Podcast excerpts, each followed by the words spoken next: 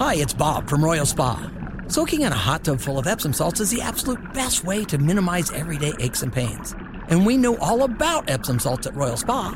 Royal Spa hot tubs are the only hot tubs on the market that can safely and effectively use Epsom salts. Made right here in Indiana, Royal Spa hot tubs are the highest quality hot tubs on the market. Visit any one of our 3 Indianapolis locations or visit royalspa.com. Ah, Royal Spa. Previously on the Wake Up Call with KB and Andy. Think I know why Mark played this. We'll get to it here in just a second. Pacers losers last night, Purdue winners. We'll dive into Purdue here in short order. Reminder coming up in about 50 minutes, 8:30 or so. Dustin Dopirak will join us. We'll talk some Pacers with him. He's from the Indy Star. Now, they talked about that song, Mark, in the broadcast last night on the Pacers game. Did you hear that, or did you organically just play it? I had heard it. Okay. Is Noah Eagle, who was on the call, right? With Hummel last night. I think that's a great listen, by the way. The floor. Oh, I like it. No, I think it's fantastic. Noah Eagle and Robbie Hummel, I think, is a great duo. No, I think it's great. I like Noah Eagle a good amount, listening to him for the kind of the first time more this year. And Robbie Hummel, obviously, is fantastic. I mentioned Purdue hitting the floor last night. You're up 15, and your star players are making plays, and that's why they're, in my estimation, I don't care what the polls say, with UConn, the top team in the country. You've been teasing something for a day or two around here, and I don't even know what it is, okay? So I have no idea which way you're going to go here. There's a reason that Kevin Bowen believes in Purdue this year more than last year. What's that reason? There's been moments throughout the season, Andy, that I've been watching Purdue, and I'm thinking, man, this guy gives them just a different gear on both ends of the floor. Then I'm sitting there inside of Assembly Hall, and you're always just curious, I feel like, in Purdue, Indiana, of, okay, how are guys going to react to these environments, particularly the road teams in those matchups? That's why I was just so beyond impressed by what Jalen Hood-Schifino did last year in Mackey. Like, to have that night inside of Mackey, and sure enough, I'm sitting there watching last Tuesday, and, if we remember, that was kind of a back-and-forth game for the first, 7 minutes, and then all of a sudden, it really got away from Indiana very quickly. But Lance Jones handles that environment beautifully, and it's no fear from him. Obviously, last night speaks for itself from him, but I think that is why I sit here, Andy, and in January 2024, I think, me personally, and I think Purdue fans should feel more optimistic about what they have for the month of March than they did last year, because as much as this grouping is so similar from last year, and you hope that Braden Smith and Fletcher Lawyer won't hit a freshman wall and won't kind of run out of gas, Lance Jones was the only real new acquisition, if you will, Purdue has had. And if you look back to last season, Andy, late in the year, the guys that were getting minutes for Purdue outside of kind of their big core, you played Ethan Morton a lot. You played Brandon Newman a good amount. You were having to play David Jenkins a decent amount. And while those guys at times can certainly help you out, I mean, Hal Morton still gives you a couple defensive minutes here or there, none of them are, I think, frankly, that close to what Lance Jones gives you. Oh, they're not. On both ends. No, Newman would have one out every 4 games. It'd be like, man, he should play more. Right. And then you'd be like, well, that's why he doesn't play more. Morton lost a lot of minutes. I mean, that was a conversation we talked about. Morton was a liability on the offensive end of the floor too often. Jenkins, probably end of the year, the best out of all of them. But again, in Lance Jones, whether it is his energy, whether it's him as a ball handler, I thought it was great that Mackey gave him a standing ovation late in the first half last night for his energy on the defensive end of the floor. He's fearless. I'm sure there are times where Matt Painter thinks, I don't know about that shot. But I think that is such an important jolt. But you need a little bit of that sometimes. Jolt for Purdue. And the ball handle aspect, I think, is critical because, Purdue is not this plotting team. They do not just want to get in the half court and throw it into it's not Jokic-type pace with Purdue. If they have opportunities to run, they want to run. And with Lance Jones, it's not just, hey, you have to find Braden Smith. He's the only guy that can lead the fast break. Lance Jones gives that for you. So they found a guy in the portal that can give it to you on both ends of the floor. He guards, he scores, and he can handle it a bit. And last year, at times, it was like, oh, boy, really? Morton's getting that many minutes? Oh, boy, Newman, is it going to be good Newman or bad Newman? And then Jenkins again. Now you have a guy that I think is much more consistent. Again, both ends of the floor for you, and I think is a critical piece to feeling better about Purdue when it comes to the month of March. Zach Edey is still Shaq. There's no questioning that. He's still Shaq. He's proven that in the Big Ten when, you know, teams should scout him more and teams should be used to him more. But they needed a little bit of juice and a little bit of energy, and Lance Jones has unquestionably given him that. What's their downside? If I just flip that around, because last year that was one of the downsides, and you mentioned the guards kind of hitting the wall, not kind of hitting the wall, hitting a freshman wall, having young guards going into the NCAA tournament. What's the thing we need to watch for Purdue? I think that's probably what I'm struggling with. I mean, their defense is top 12. They're number 12 right now in KenPom adjusted efficiency. Their offense is number 1. I mean, they're the most efficient offense right now per KenPom in college basketball. And Jones is fantastic. I think you need a little bit. Occasionally, he does a little bit of YOLO, but I mean, I think you need that. I really do. And then, you know, I was going to add just one thing to it. Watching a lot of college basketball, every year is different. We had Bob Kravitz on. When was it? A month ago, 3 weeks ago, whenever it was. We had Bob Kravitz on. And he was very strong in, and maybe even Greg Doyle mentioned this as well with us, that, but I know Bob did, that he just flat out said, hey, this is the year that Purdue's going to win the national championship. Okay, and that's fine. You can have that prediction when you're, you know, just starting Big Ten play, conference play, and everything like that. And you look at them right now, Purdue, you know, having watched a lot of college basketball this year, I think once you get to like 4, 5, and 6, I think Purdue's better than all those teams. I'll give you a great example. You kind of had fun with it, but Kentucky basketball, they added, we got to get to the Big Z controversy also at some point, because I love what Purdue did. Purdue trolled Kentucky basketball, and I love every bit of it. We'll dive into that. So Jonas Ilgauskas? I love it. Well, with Zach Edey, is he the Big Z, the new player there on Kentucky? But Kentucky went last night, and they lost. They got blown out. Kentucky went on the road and got absolutely hosed last night at South Carolina. And the reason I bring it up is I just don't see that's something that Purdue would do. I mean, they lost a close game to Northwestern. I know they lost to Nebraska. That I'll give them one game. But Kentucky can't win on the road, and I only bring them up. And I've seen a nice amount. I know a couple people on the staff there at North Carolina. I actually thought you could have put North Carolina at number 1 a couple weeks ago, and you would have been fine.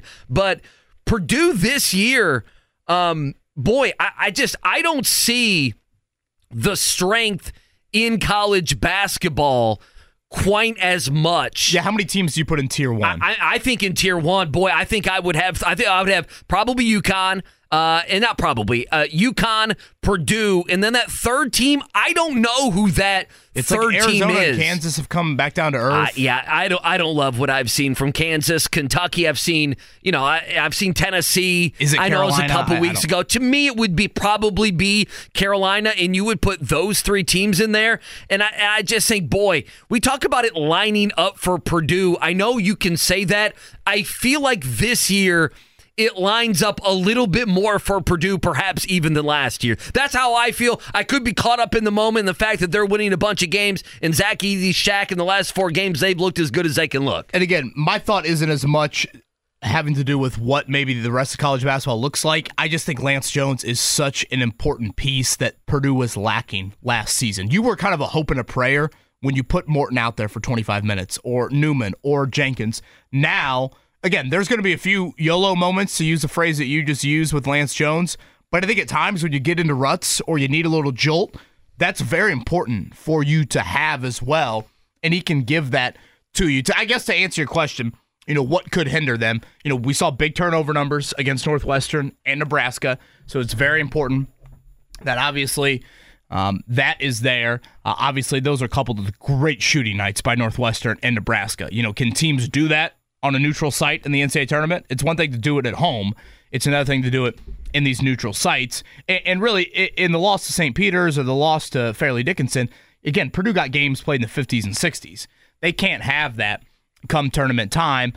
And I will say, and this maybe dates back to all the way back to who'd they play? Was it Arkansas in that exhibition game? For some reason, I was debating in my head if it was Alabama or Arkansas. Remember, they had that. I thought it was Arkansas. Yeah, I think it's right. They had that exhibition game that was, you know, raising money for the tornadoes, I believe it was, in Arkansas. And Edey either, was he in foul trouble? I think he was in foul trouble in that game because they played a real, 40-minute game. And Arkansas had some big guards that I think, again, caused some issues for Purdue. If it's one thing, they're very small in the backcourt. It kind of goes back to the Indiana game of why I thought McKenzie and Bako could be a really tough matchup for Purdue because lineup-wise, there's a big height differential. So, again, if you're going to ask me questions on what could hinder them, what could hurt them, I'd go there.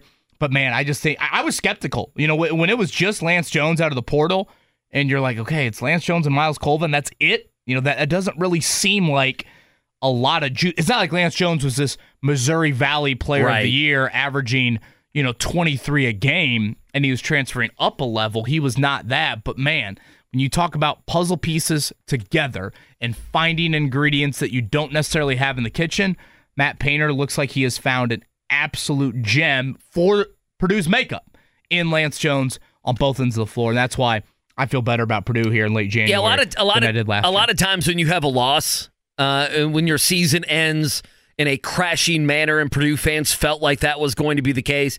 Don't you feel like, hey, we need some change here?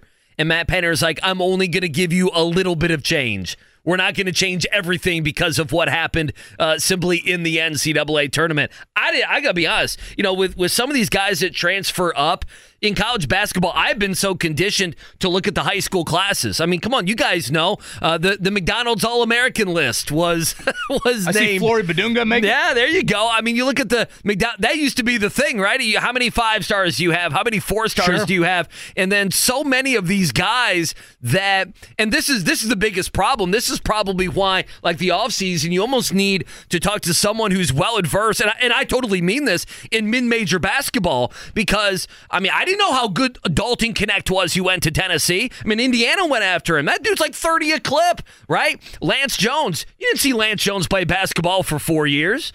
You had no idea what Lance Jones's makeup is. It's easy to read ESPN.com. Well, last year he shot 37% from three, 42%, whatever it was. He averaged 12, 13 a game, and you get a guy like that, and sometimes they don't work out. Sometimes they're not ready for the bright lights out of Purdue or Indiana or Kentucky, UNC, whatever it may be. But I think that is valuable. We're going to have to remember that as a show, and I mean that, is who is... Maybe Rake Straw is that to some extent. Who has seen some of these guys at the mid-major level?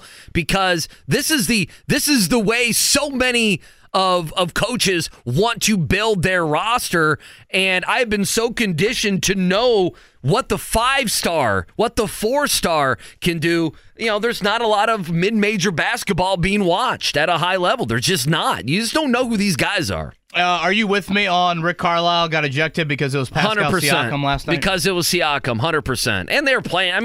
They're playing poor. What, 19 points?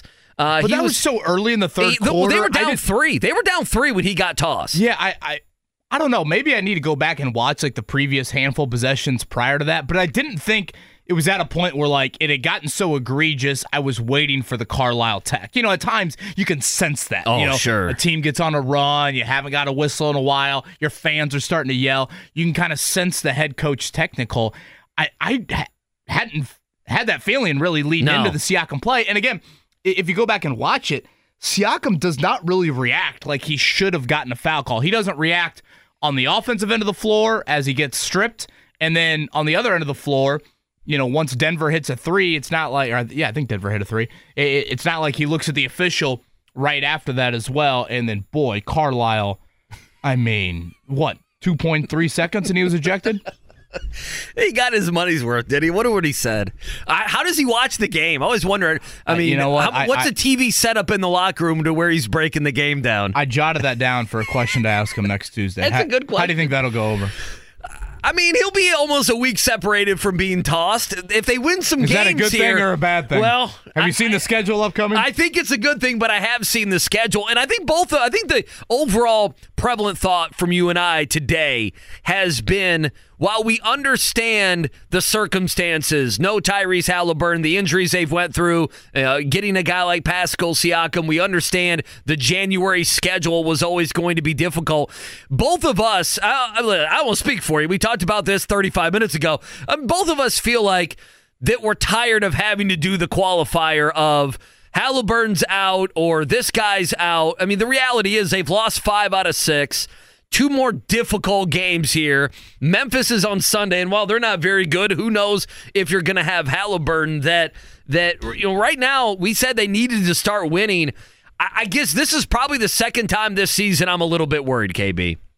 I'm just a little bit worried. I mean, they got to get Halliburton back. They got to start winning some games. And I know it was a valiant effort last night, but it's still lost, and it's 5 out of 6. And right now, you're a 7 seed. Yeah, I didn't think this season was about valiant efforts, and certainly not after the Siakam trade. And when you squander the opportunities like you did in November to have easier games, to have games at home, when you get into now the second half of the season with where the Pacers are, and you look at the Eastern Conference standings, you just can't sit here and act like those are extremely beneficial. I fully understand times are a bit difficult right now for the Pacers. They don't have their lead guy. They're in kind of scramble mode with some of their lineups. Hell, last night they're turning into Ben Shepherd to play the entire fourth quarter.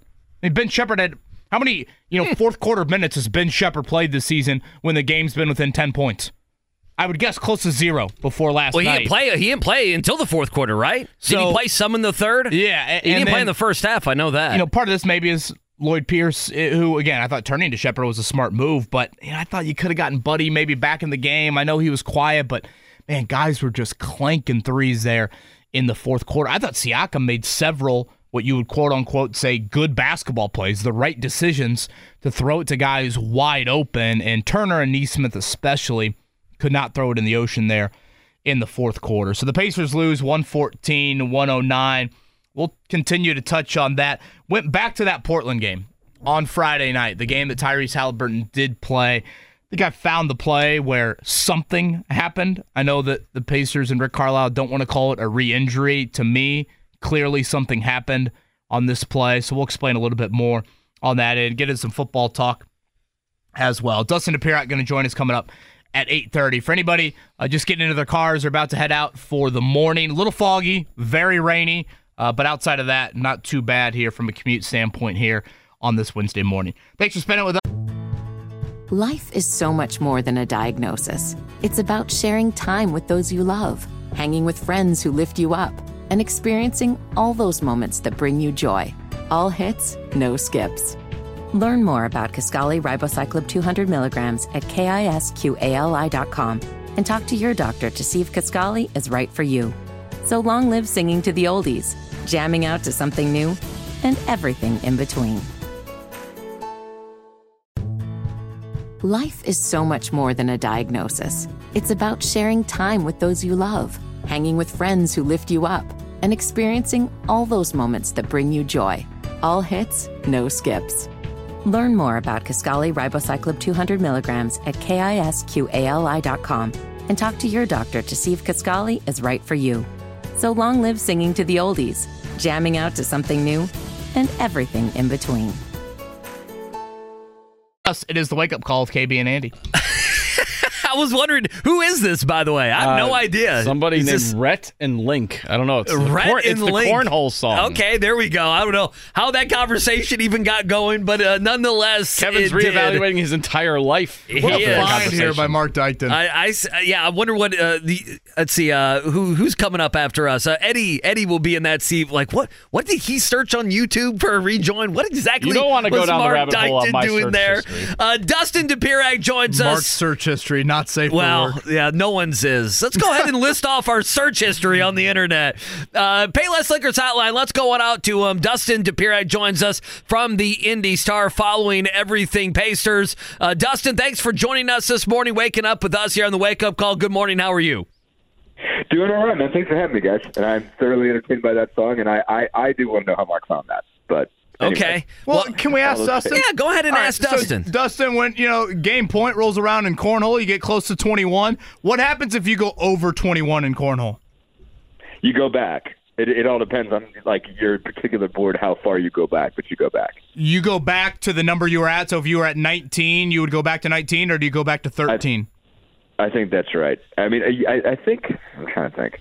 I feel like I've played all kinds of rules, and I'm terrible at cornhole. So generally, somebody else gets to make the rules, and I just have to play by them. Yeah. So I'm rarely like, you know, you kind of have to like win the table sort of thing. And so it's like whoever you're playing with generally makes the rules in that case. And I'm usually not that guy, but I feel like it's been different. It's sort of the same thing as like playing 21 in basketball. I'm picturing you back in your Bloomington days. We needed a cornhole board in the vid. You know, instead of playing pool or the darts, just get a cornhole board in the vid. We didn't. I was good at pool with the vid, man. That was my heyday right there. Oh, you're a hustler. I like that. Dustin Dopirak joining us here. From time to time. Yeah. Oh, the Payless Liquors Hotline. I like that. A little hustle in Bloomington. Well, I guess let's start with the injury. We can get to the game last night, kind of the losing streak, 5 of 6. Obviously, Philly coming up on Thursday. That's going to be a difficult one. Phoenix on Friday won't be any easier. What is your read of the Tyrese Haliburton stuff? We saw the injury. We saw him come back against Portland. He played well. He played, like 35 minutes? But also there was some, dare I say, hobbling, some grimacing, some favoring, if you will. So he doesn't play the next night in Phoenix. And then the Pacers announced Carlisle with us yesterday. It's not a re-aggravation. It's not a re-injury. But we're going to keep him out at least three more games. I guess, what is your read of the situation of what went down here the last few days? Yeah, I mean, he's been very adamant about saying it's not a re-injury, it's not a setback or anything like that. I kind of pressed him on that yesterday. It was interesting. He, initially when he talked about it, when the injury came out, basically the day after the MRI, you know, we talked to him and he said, you know, you kind of want to nudge it along, but you don't want to, this was his phrasing. He said, you don't want to piss it off. And I brought it up to him yesterday. I'm like, well, did you guys piss it off? And he says, I don't think I ever said that. And I went back and found the recording, and I promise you he did. It might be a hamstring or it might be Mother Nature, depending on how he was referencing within that sentence. So there might be some lack of clarity there. But the point was that it, basically like when you're training this thing, something can go wrong. Hamstrings are tricky. From time to time, basically you can put too much on it. You can feel like things are going well, and maybe they don't. So he didn't really want to address that all that much. So it's possible, maybe to go so far, even likely on the logic here, that got really excited about the results they were getting as far as how far this thing was coming along. You know, Tyrese Haliburton said, we tell everybody that we're reevaluating after 2 weeks. We reevaluate every day. I've been working on this thing every day, so we talk about it every day, how far along it's coming, and I feel really good about how far along it's coming. So, I mean, there's certainly a possibility that it wasn't as healed as they wanted it to be, and getting it out there kind of, put that in sharp relief. Or there might have been something that just kind of went a little bit sideways, and I know he was a little bit hobbled coming out of there. So there's all kinds of possibilities. The Rick's sort of bottom line thing was, look, it just needs more time. At the end of the day, it needs more time to heal, and whatever, we're not looking back at this. It's just a case of the way it is now is it needs more time. It's not ready, and he's not ready to play on it, so it's going to be 3 more games. So we'll see. Number one, we'll see if there's, once Tyrese talks again, if he has a more sort of open appraisal and explanation for that, which he might. But I mean, I guess I think it's totally reasonable to presume that they, got excited about the progress they made, and maybe it wasn't as far along as it needed to be. But again, I'm not a doctor, so I can't. I can only say so much there. It's Dustin Dopirak for the Indianapolis Star. He's with us here on the Payless Liquors Hotline. Dustin, you were out on that West Coast trip. I know hindsight is really 20/20, but watching the Portland game on Friday night, I felt like there was a moment or two where Haliburton was grimacing, wincing, however you want to describe it. Went back and found a play early fourth quarter yesterday, and tweeted out that video. Did you get any indication post game Friday that there was something of concern, or it just seemed like all of a sudden we got to Sunday pregame and this kind of popped up out of nowhere? Yeah, he wouldn't walk around that great. He was a little bit a little bit stilted, but I didn't think that was necessarily guaranteeing he was going to be out, and I didn't even think that Sunday was necessarily a what am I trying to say here? Like, that was going to lead to several more games like this. I mean, I was out in Tucson with them for Benedict Matherin's Ring of Honor, ceremony as well. A bunch of those guys went out to that. And he didn't strike me as as hobbled even as he was just coming out of the locker room. I thought just maybe, okay, it's just reacting a little bit tight or anything like that. So nothing, I mean, it stood out to me a little bit Friday night, less on Saturday. But I guess there's not really a lot of reason to be surprised. Again, like you said, I mean, there were a couple plays in there where he's grimacing and stuff like that. And you know, it just kind of stands to reason you come back from something like that. It doesn't take much for something to go sideways. So at least a little bit sideways to where it's not playable. I mean, you're just getting back to it. He got back to it earlier than presumed. And so it's certainly possible that, again, it felt like he was making a whole lot of progress on it, but it wasn't ready to be, tested. Or maybe on the flip side, it had to be tested. They had to find out exactly how far along it was really and found out that it wasn't as far along as they hoped. So, I don't know if it's a scenario where it's going to take a while for him to be healthy. You don't want to wait all that time. You don't want to spend 20 games with this guy on the shelf to wait until it's perfect.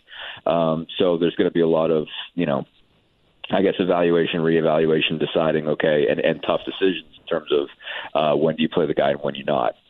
So I was not blown away on Sunday that he wasn't ready. One more on the Haliburton front from me. Again, Dustin Dopirak with us here, covers the Pacers for the Indianapolis Star. We appreciate him waking up with us after a late one last night. I was hoping you could kind of educate us on what it means for Tyrese Haliburton to play 65 games. There is quite a significant contractual benefit to him playing at least 65 games, which would then mean he's eligible for the All-NBA team. For our audience out there that is not familiar with this, could you share? Yeah, it's a max contract versus a supermax contract. Basically, the way that the CBA works is you're only eligible for the supermax, which I think is what 35% of the cap is what they're allowed to pay you. But you're only eligible for that if you're either All NBA or I think it's Defensive Player of the Year. You can't even be all defensive team. You have to be player of the year. So I think so they made it now that you have to play 65 games to be all NBA. That's obviously a new thing this year, the sort of raft of policy changes that they've come out with to kind of avoid, load management and stuff like that. They've, obviously certainly all the way up to the commissioner's office, they feel like this was kind of degrading the quality of play and angering a lot of people. So it's basically saying, hey, we're going to create these incentives and make them monetary to make sure you play a whole bunch of games. Basically, if he doesn't get to 65, they can't be All-NBA, and if he can't be All-NBA, then he can't sort of basically trigger that. Now, if he doesn't make All-NBA anyway, if he were to play 75 games or something along those lines, and he's still not voted as one of those 15 guys, and that's not, I think he's in a pretty good place to be All-NBA, but it's not guaranteed, even if he does play all those games, and he still doesn't get it, but it's just he has to be All-NBA to trigger, it becoming a supermax versus just a max contract, and that's, just kind of the difference they've laid out in the CBA. So I think he can still... as I understand it, and I imagine someone can tell me if I'm wrong here, but I don't think he could still unlock it next year, or the year after, or the year after. Right. He's got, I think, all 5 of these years that if he's all NBA at any point, it becomes supermax. Then it unlocks all those incentives. Or just basically the overall incentive of going from max to supermax, and then he's fine. So if he doesn't make it this year, and he makes it next year, I mean, obviously he loses some money next year, but he gets paid the year after that. So it's just it becomes a significantly cheaper contract over the life if he never makes All-NBA, but it's still well over $200 million. Yeah, do not cry for Tyrese Haliburton. No. Yeah. I'm not asking the question just to whatever. Give him flowers and everything. Entirely fair. It is an important question, and certainly he's going to want to get all of his $260 million, but I think it's $215, if I'm not mistaken, or somewhere along those lines, is sort of what he gets if he never makes All NBA. And I promise, if he makes $215 million over 5 years, he's going to be okay. I think I saw it's like a depending on how much the cap goes up, about a $50 million difference. Could and then that, yeah. Mm-hmm. I want to say he's got 4 games left to play with this season, so just wanted to make sure that we clarified. Yeah, it's going to be difficult for him to do it this year. I just think that hamstring, it's just going to be difficult this year, but he'll have other years. Dustin Dopirak with us, follows the Pacers there for the Star. Pascal Siakam, his, 3 games under his belt here in Indy, saw his first game at Gamebridge last night, 16 and 10, got the double-double, had a chance to get 7 or 8 assists, quite frankly, if the Pacers could could have made some threes. I guess on the flip side, he went about two quarters without making a shot last night as well. So kind of a complex first game there in Indianapolis. What do you make of him as a player, and what did you make of his debut last night in Cambridge? Yeah, just overall, I mean, I think overall he's just changing the equation pretty dramatically. I mean, I think he obviously hasn't had kind of a spectacular knock-your-socks-off individual performance yet.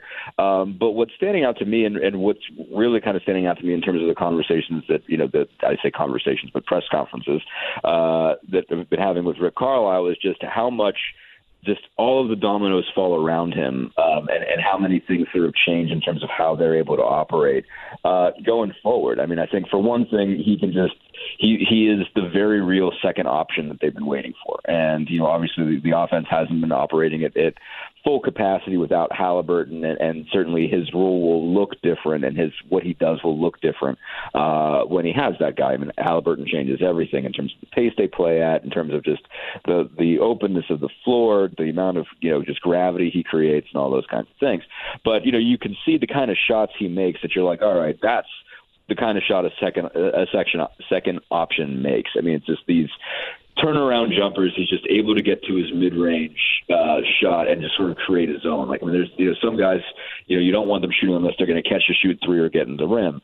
Siakam is a guy that can pull up from wherever you want and hit that shot. And if he's in a post-up situation, he can turn around from 10 feet, 15 feet. If someone's pushing him out, he can still make that shot. I mean, you're seeing a lot of the skill. You're seeing a 6'8 guy that can handle the ball, bring it up the floor, pass remarkably well. I mean, he could truly be – he can be your point guard at 6'8". And that allows you to do a whole lot of different things with lineups that really help them. And I think defensively, he's a good defender individually, but more than that, he just gives them answers that they haven't had all year. And I think that's a major piece. I mean, they haven't given up 120 to anybody they've played in three games with him. And that doesn't sound all that great, but when you consider what the league looks like, it's a big deal. And they're still leading the league in scoring. And so if they get Haliburton back and they're back to throwing out 125 a night and they're holding teams to 117, 118, they're going to win a bunch of games.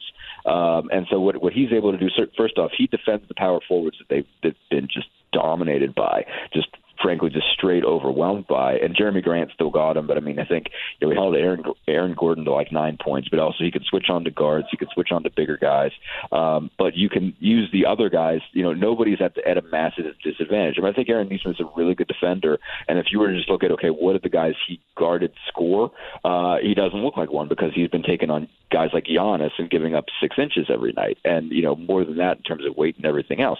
LeBron and just guys like that have dominated him, but he has, he's stood in the way of moving trains a lot of nights, and he's got a ton of respect in the locker room for doing it. But it's just matchups he can't win. Last night he takes on Jamal Murray, and Murray still gets 31, but he has to take 24 shots to do it. And Nesmith really made him work for that. And so Andrew Nembhard takes on Michael Porter as opposed to getting the tougher matchup. Just everything works better, and they were able to hold a bunch of guys down. Obviously, Jokic still got buckets because he's Nikola Jokic, but they can do a lot better things defensively, and you're seeing the metrics go up. And so that's really been the thing, is like they don't even have to be good defensively. They just have to be average or even bad, just not atrocious. And if they can still play the kind of offense that they have, they can win. And I think Siakam puts them in a position to be able to do that. I mean, I think, again, individually he's been pretty good, but more to the point, it's just everything falls into place around him pretty well. If you imagine Haliburton coming back, then you think, okay, once this is rolling the way that it's supposed to, then they just have a lot greater capacity on both offense and defense. Dustin Dopirak joining us here on the Fan. He follows the Pacers for the Star. Another one for me, you go back to that Phoenix game. Jarris Walker, I believe, was in before Obi Toppin. Walker doesn't play last night. Toppin gets the 17 minutes. Any thought there between those two guys? And then, Ben Shepherd comes in, and you see the energy he created there in the fourth quarter. If he earns more minutes, where do those minutes come from, do you think? Yeah, that's a tough question. I mean, like really, that's what Rick Carlisle was digging into right now. I mean, he is playing around with this. He is tinkering. That's the best way that you you could look at, you know, the last, you know, three games, you know, the last two in particular, that he is tinkering. He is finding out, okay, what combinations work here? I mean, it's a lot of, there's a lot of mad scientist stuff going on right now. And he's, I think, reconsidering all of the notions that he had with his lineup prior to adding Siakam and sort of giving everybody the opportunity to play their way in. And, you know, Walker, for instance, I mean, he played Walker at small forward. And so that's, I think, an important deal in and of itself, that he feels like Walker can handle, pass, and shoot well enough to be a small forward and also defend that position, which means just keep smaller guys in front of him. The fact that that's something he sees him at for the future makes a difference. I mean, he really is looking at this and saying, yeah, he might not have played very much, and he might have got to, you know, spend a lot of time down in G League, but you know, there was a purpose for that, and he still views him as a long-term piece to this puzzle. You know, Shepard ultimately, you know, just really playing hard down the stretch. I mean, they're really impressed with what he did.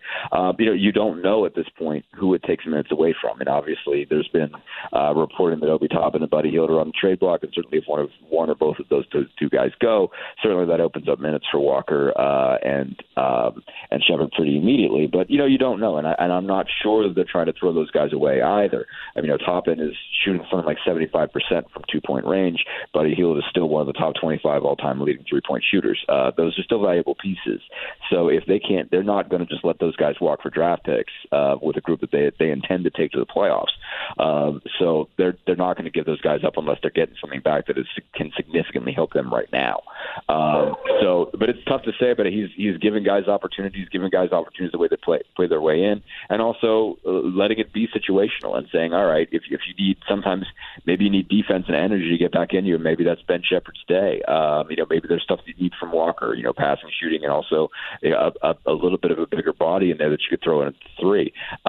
He's trying to figure all those things out. He thinks just Siakam opens up a lot of opportunities and creates a lot of just sort of new equations that he's got to consider and look at before he's sure who he wants to play. And so it's a lot of tinkering going on, not quite preseason level, but close, because I think he wants to make sure he's got his combinations right. Again, it's going to be a tough one coming up here Thursday and Friday, Philly and Phoenix, and 2 weeks from tomorrow, the NBA trade deadline. So Dustin Dopirak, a busy man this time of year. Dustin, I hope the West Coast treated you well, and I appreciate the time this morning, man. Life is so much more than a diagnosis. It's about sharing time with those you love, hanging with friends who lift you up, and experiencing all those moments that bring you joy. All hits, no skips. Learn more about Kisqali Ribocyclib 200 milligrams at KISQALI.com and talk to your doctor to see if Kisqali is right for you. So long live singing to the oldies, jamming out to something new, and everything in between. Life is so much more than a diagnosis. It's about sharing time with those you love, hanging with friends who lift you up, and experiencing all those moments that bring you joy. All hits, no skips. Learn more about Kisqali Ribocyclib 200 milligrams at KISQALI.com and talk to your doctor to see if Kisqali is right for you. So long live singing to the oldies, jamming out to something new, and everything in between.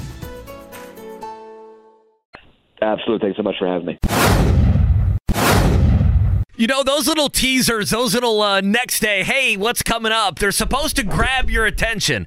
I think JMV's grabbed your attention there right before we came on. What did he just say? Both Bowen and Dykton looked at each other. Wait, what did JMV just say? So should we change the name to KB and Sweebo? Like, what is the Sweebo nickname? Well, I think Sweebo is both of us, Sweeney and Bowen. I guess. I think that's what he's going for. No, that'll confuse the hell out of listeners. Yeah, for a while there, I think Sweebo. John wanted to pick the name of the show. He was very adamant about the morning wood. He was very passionate. Well, of course, he was passionate about the morning wood. By the way, I think your earphone just fell off of your right ear. Oh, unfortunately, that's not a first-time thing. Yeah, he has headphone and microphone incidents quite regularly. Do you want me to help you? Do you want me to go get it? The headsets over here are... Here, let me help you. To say they got issues. It's just the padding I can still hear out of the ear, but thank you for that effort there. Yeah, headsets are an issue here on this end. Thank you to Dustin Dopirak from the Star.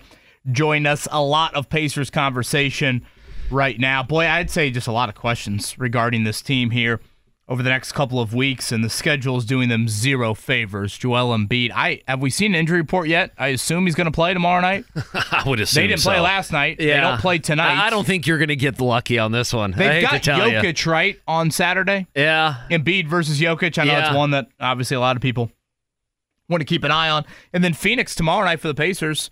No back-to-back for the Suns. So it is quite. I mean, we knew January would be a gauntlet. It's why we harped on November being the time to take advantage of that. The Pacers did not do it, I think, enough, and now, right now, they are paying for it, and they are stuck in the middle of the Eastern Conference right now, the 7th spot. If you look at where they are at in the East, I mean, even after the after the homestand, the road trip's not much easier. You've got the Celtics, the Knicks, the Kings again. It's just like. Yeah, I mean, it lightens up a little after the All-Star break, but no, this is going to be a notable schedule really right up until the All-Star break. Yeah, when Haliburton comes back, they're going to have to hit the ground running. And I know that's something that is easy to say. It's difficult to do. You're trying to incorporate new guys, Siakam, and then, we mentioned it coming up with in a couple weeks here with the trade deadline. I mean, there is a chance you're subtracting somebody off this roster and you're adding somebody or somebodies to this roster as well. Then you mentioned, Jarris Walker and Ben Shepherd. Where minutes going to be for those guys? Are there going to be minutes? Consistent? Maybe, maybe not. Minutes, and just for us analyzing this team, it's what we said in the 7 o'clock hour. KB, it's like last night, close game, making it fun down the stretch. Valiant effort. All of those things are true, but the other side of this is you go make the move for Siakam, and again, I know Haliburton's out, but you're kind of tired of the valiant effort thing. You need to win some games, and they've lost now 5 out of 6. And just finding wins here with Philly coming into town. Embiid is always great against you. I mean, heck, didn't Maxey drop 50 earlier this season against you? So it gets no easier. Phoenix is playing some of the better basketball in the Western Conference. Valiant efforts are fine, but, that's not going to help you not be the 7 or 8 seed in a couple months. It's just not. No, valiant efforts went out the window for me in November. They just did. I know. When you squander those opportunities, even life without Haliburton, you just can't get to the point where all of a sudden we're clapping and standing up at the end of the game because the effort was great. And I don't think we are. I think for the most part, fans are pissed off. Because each season is a different sort of, expectations or, where you're at. There's been past years, Andy, where, okay, that's fine. I mean, the entertaining loss phrase I thought was acceptable. Without, some of those moments, you don't have the draft picks to trade for a Pascal Siakam or, draft Benedict Mathurin where you did. So, but that right now is not there based off preseason expectations, obviously the post-Siakam trade, and the need to start getting some winning moments for a franchise that has not had really any in the postseason in quite some time. I did want to shift gears a little bit to the NFL, and I know Dan Campbell has been kind of the craze, if you will, of the sideline demeanor, just the general look. Obviously, his press conferences kind of speak for itself. I know a lot of the post-game locker room stuff has been going around, and certainly he's a fan favorite to a lot of people. I would say for those that are more of kind of old-school NFL, he kind of checks that box for you. I think it's unfair to totally slot him into that box. I think you see the Lions and you see a very aggressive mindset team, a very analytically driven team. Campbell, I think, has made some very intelligent kind of in-game decisions. The whole Dan Skipper, as the tackle eligible we've seen. There is a new school approach to him as well. But I've been thinking about this for the last couple of weeks, Andy, on the what-if scenario with Dan Campbell. And if you go back to the 2018 season, or I guess the 2018 offseason, Dan Campbell was a coaching candidate of the Colts. And to go through that cycle again, basically the Colts interviewed, among others, Mike Vrabel, Josh McDaniels, Matt Rhule, Matt Nagy, all in that 2018 cycle. They obviously settled on McDaniels. We know what happened there. McDaniels leaves you at the altar. So then the Colts reset. And Chris Ballard said at that press conference the morning after Josh McDaniels told the Colts no, we will have a new list of candidates. We will not double back on any of those previous candidates. I think Matt Rule might have been honestly the only one that they... What was your thinking then? Is that what you need to do, given that you have already interviewed guys? Did you want to see him, hey, take a step back and let's just reevaluate everything, given that, you know, the franchise had been kind of embarrassed with McDaniels? Sure, yeah, a lot of egg on its face. Oh, sure. I would have to look back on the dates. I assume Matt Nagy to Chicago had already happened, and I would assume Mike Vrabel to the Titans had already happened. I know the Titans waited to fire, Mike Mularkey after their playoff win. Mike Mularkey, yeah. They won a road playoff game at Kansas City. They still fired him. But they settled on three guys after McDaniels. Frank Reich was an interview, Leslie Frazier was an interview, and Dan Campbell was an interview. And it is very interesting to me to look back on and think, what would have changed with Dan Campbell here in Indianapolis as the hire? Because in a way... and I feel this way about Mike Woodson in Bloomington, I feel the same way about Frank Reich here in Indy. I don't think if Frank Reich has the prior connections here in Indy, it's as much of a slam dunk. I don't think if Mike Woodson has the prior connections in Bloomington, yeah, he would be the head coach at IU. It's as much of a slam dunk as it was at the time. Remember, you know, Reich's hire was heavily endorsed by a Bill Polian, someone that Jim Irsay wanted to reach out to right after the Josh McDaniels fiasco happened. That was a very, obviously a chaotic moment for the franchise, and that was a very, we have got to wipe our hands of this as quickly as possible, and we've got to settle on someone that our old guard likes. You're also vulnerable at that point as a franchise. So you go a little safer. To what you know. You go to what you know. And McDaniels, you know, I think it's fair, like, there's a bit of a jackass element to him. So I think in recovering from that, you don't want to hire a jackass. And I'm not saying Dan Campbell is that by any means, but he was the least known internally, organizationally, of the three. Again, Leslie Frazier was on Tony Dungy's staff at one point here in Indy. Obviously, Frank Reich was here much longer. So when you get the endorsement from Polian, you get the endorsement from, you know, Peyton Manning even. That's why I think the quick move was there to Frank Reich. And to be fair to Frank, he was, you know, calling plays for a Super Bowl, or the offense coordinator for a Super Bowl winning team at that very moment as well. But I've just thought about what would life with Dan Campbell look like. What would it's a lot different than Frank Reich unfolded? Like, you know, is Andrew Luck 1,000% hanging it up? Eh, probably. But you know, that is just a very curious moment to me of what would Ballard and Campbell have been versus what would Ballard and Reich have been there. So something I've thought about, because it's obviously a vastly different personality, vastly different demeanor than what you had with Frank Reich. What was the conversation around Dan Campbell? Well, I think it was very minimal because, again, he was the least known. And I think it was pretty quickly of, you're moving to Reich. You know, it was right after the Super Bowl happened. There obviously was a lot of momentum, I think, even nationally around Frank Reich getting an opportunity. Here's the guy that had worked with Phillip Rivers, and boy, Carson Wentz was at an MVP level. And then, oh my gosh, look what he did with Nick Foles. Like, there was a lot of reason for that. You know, I guess in a way it'd be the same thing of, you know, I'm trying to think who one of these, if Ben Johnson, all of a sudden, if the Lions get to the Super Bowl, and kind of that build up to him. But, you know, when you think about the public accountability from afar, it strikes me as that is there with the Lions. It strikes me as Campbell having that. And I think Shane Steichen has brought that. I thought that was an element that was not as harped on, focused on as it should have been under Reich. And what would have been different with Dan Campbell as the head coach? Because, again, he was one of the three candidates that did interview a second time around. And really, at that point, Andy, the Campbell resume had just been that, you know, decent. It's just Miami. He was just the interim in Miami. With the Dolphins. Outside of that, he hasn't been a coordinator, and he hadn't been a play caller. So I think there was still some skepticism with him there outside of, obviously, that interim stint in Miami, which, you know, garnered some attention for him. Well, I mean, first of all, the personality between Dan Campbell and Frank Reich, boy, are there any two guys in the NFL who might be on the opposite ends of the spectrum than those two guys? And that's why I bring up the what if. And that's not a slight at Frank. No. That's not a slight at him. He has his personality and his demeanor and the way that he handled everything. And then you have Dan Campbell, who doesn't handle things.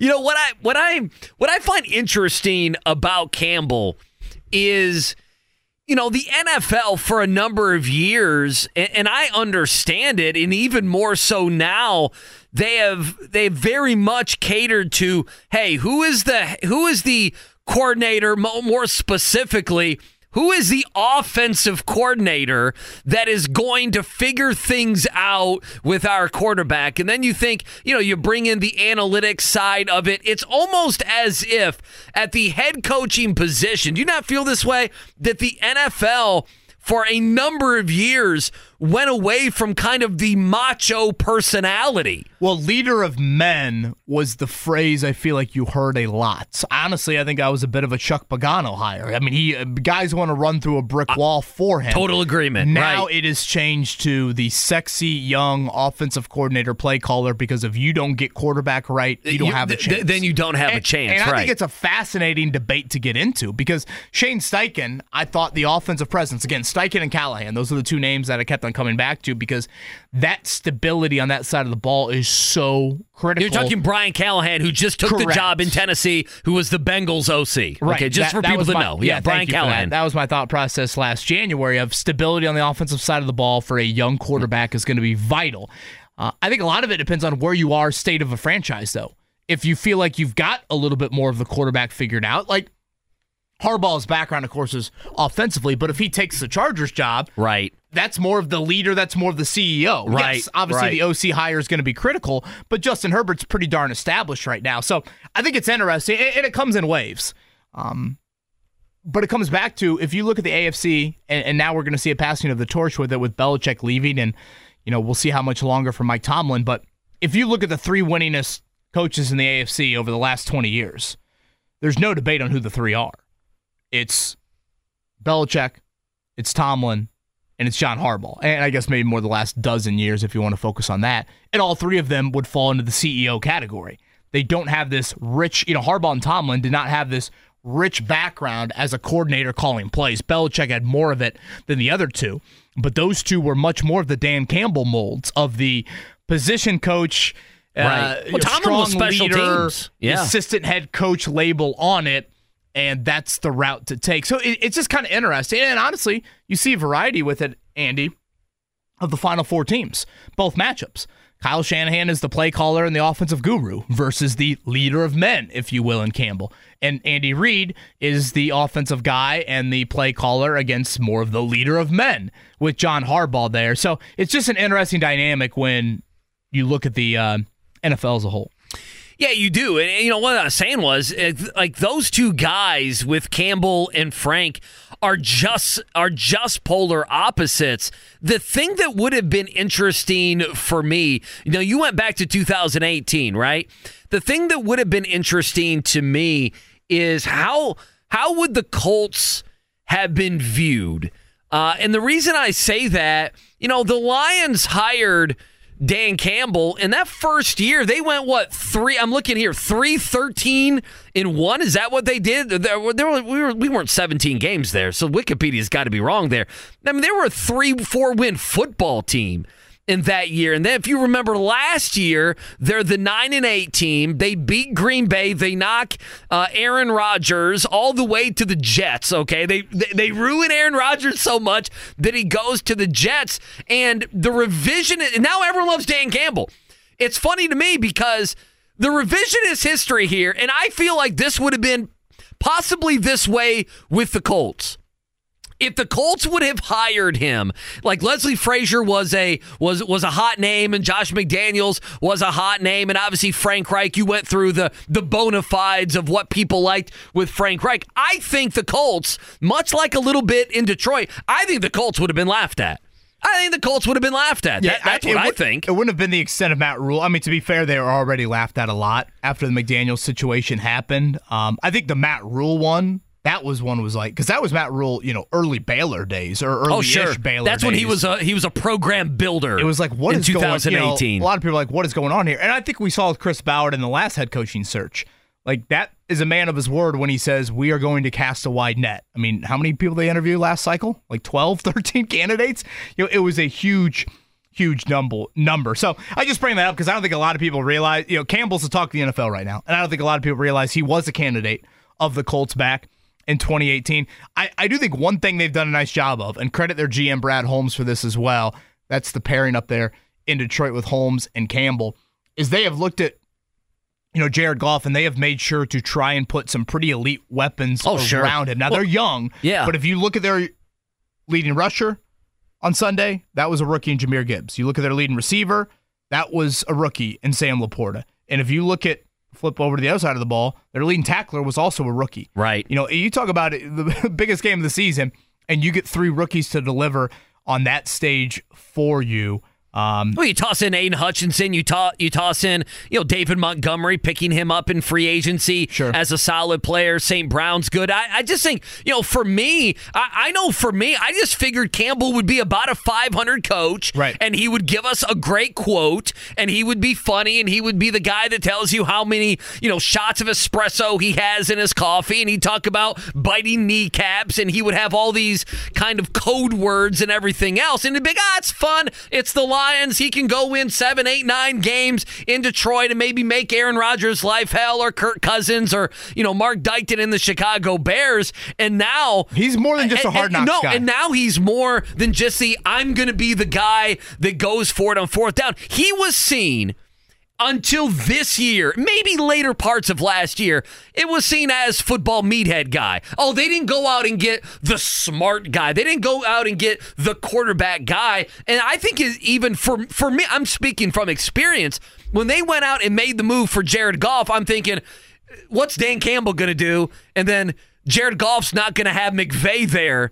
Wasn't that the thought? I mean, didn't everyone think that? He's not going to have McVay there. Yeah, is Jared Goff. He's going to become Jared Goff that we always thought he was going to be. Was, you know, stopgap until they draft. Until they get somebody. The young QB. I do think they're an interesting team, man. Today is a very critical day in terms of what that NFC matchup looks like come Sunday. The Deebo Samuel injury is huge. These numbers to me are rather astonishing. Deebo Samuel back in October, Andy suffered a hairline fracture in his shoulder. They lost that game 19-17. They then lost the next two games, scored 17 points in each of those games. So if you look at the game, he suffered the injury, and then the two very next weeks, 17 points for San Francisco in each of those games. With Deebo Samuel this year, okay, when he has played on the field, these are their point totals. 30, 30, 30, 35, 42, 34, 27, 21, 42, 28, 46, 19, and 27. It's pretty good. 3 games of 17 without him. That's pretty good. Every other game's got more than that. I know. And a lot of them are in injury. The 30s and 40s. So this is such a monumental injury. The Kyle Shanahan update earlier in the week was there's no fracture, but there's a lot of pain. We'll get a better gauge on it Wednesday. So, again, today we're at the first injury of the week. And it should be noted, while the Lions have gotten on, obviously, a little bit of a run here, they have really struggled defending the pass. If you look at it, all these quarterbacks, whether it's Baker, whether it was Stafford, even Nick Mullins late in the season, they're kind of torching the Lions. They're throwing for 330 and 340 there. That has been, you know, obviously a big, big number. I'll say one thing to add on the Lions, and I know a lot of IU fans laughed at me when I suggested Antoine Randall for the IU job back a few months ago. Their coaching staff, I think, has gotten a lot of notoriety and well-deserved. Sure it has. Obviously, the Ben Johnson, Aaron Glenn coordinator situation. But if you look at it, whether it is Randall L., I think Mark Brunell's on their staff. I mean, they have some interesting coaches that Campbell has put under him. There's a lot of former players. I mean, that's what he did. I want to give former players a chance to be a coach, and he did. And if you, I mean, look at that wideout group. That's a lot of guys, whether it's Josh Reynolds, the development of St. Brown. I mean, a lot of those guys under Randall L., especially, has been great. So cannot wait for that one on Sunday. I think Chiefs-Ravens, we don't maybe have as many kind of frontline injuries. Probably the big one there would be, do we see Mark Andrews? He's been out for a while now. He has practiced the last couple of weeks. He is the most consistent target for Lamar Jackson. That'll be one to watch. Yeah, I don't know. This will be for, you know, later in the week, Thursday, Friday, we can talk about, do you feel Baltimore and Kansas City that's going to be, that's going to be the Super Bowl winner? I will say, as much as we have praised the Lions, couple things, as much as we have praised the Lions, you know, if they go out... Do you still hate them? And no, I just don't need to feel sorry for all their fans. I actually like Dan Campbell a good amount. I actually like that he's... like the football macho guy in a sport where there's not as many of those, and a guy like Mike Tomlin, they kind of want his job and stuff like that. So I'm all about it, and he gives a great quote. I know John Harbaugh has some of that in him, but I mean he doesn't have the. He's much older now and calculated, whereas Campbell's still kind of a crazy guy. I looked up. I'm just looking at his Wikipedia. The first sentence of Dan Campbell's, the second sentence, it tells you that he has 2 children and a wife. Okay, Dan Campbell. The second thing, Mark, you'll love this. Just a bunch of dog noises, right? Barks and everything. Campbell is a noted fan of Metallica. Okay. And during his time at Texas A&M, I think that checks out. He was nicknamed Dan-talica by his roommate Shane Leckler. The punter, Shane Leckler. Exactly. I was thinking, wait a minute, Dan Campbell, the big macho tight end. I'm going to bite a kneecap. He was roomed with Shane Leckler, the punter. How did those two become friends? Dan Campbell in his playing days had the long hair, too, so he could probably pull off a pretty good James Hetfield impression. I can imagine maybe a couple drinks thrown back in that dorm room. Can you imagine that? Just some Metallica. Just 2 quick other things in the NFL. So there's the Dan Campbell stuff. We'll see what happens in that game. Mike Florio, whether you like him or not, ProFootballTalk.com and NBC. So you don't like Mike Florio. Okay, well, that's fair enough. Let me cross him off the guest list possibilities real quick. He has thrown it out there. Yes, I think he sucks probably led to that. He has thrown out there the rumors in the league that Bill Belichick wants to go to a team that doesn't have a lot of media. And so just throw that out there. I don't know if Atlanta would fit that. I guess they do. I don't get that at all.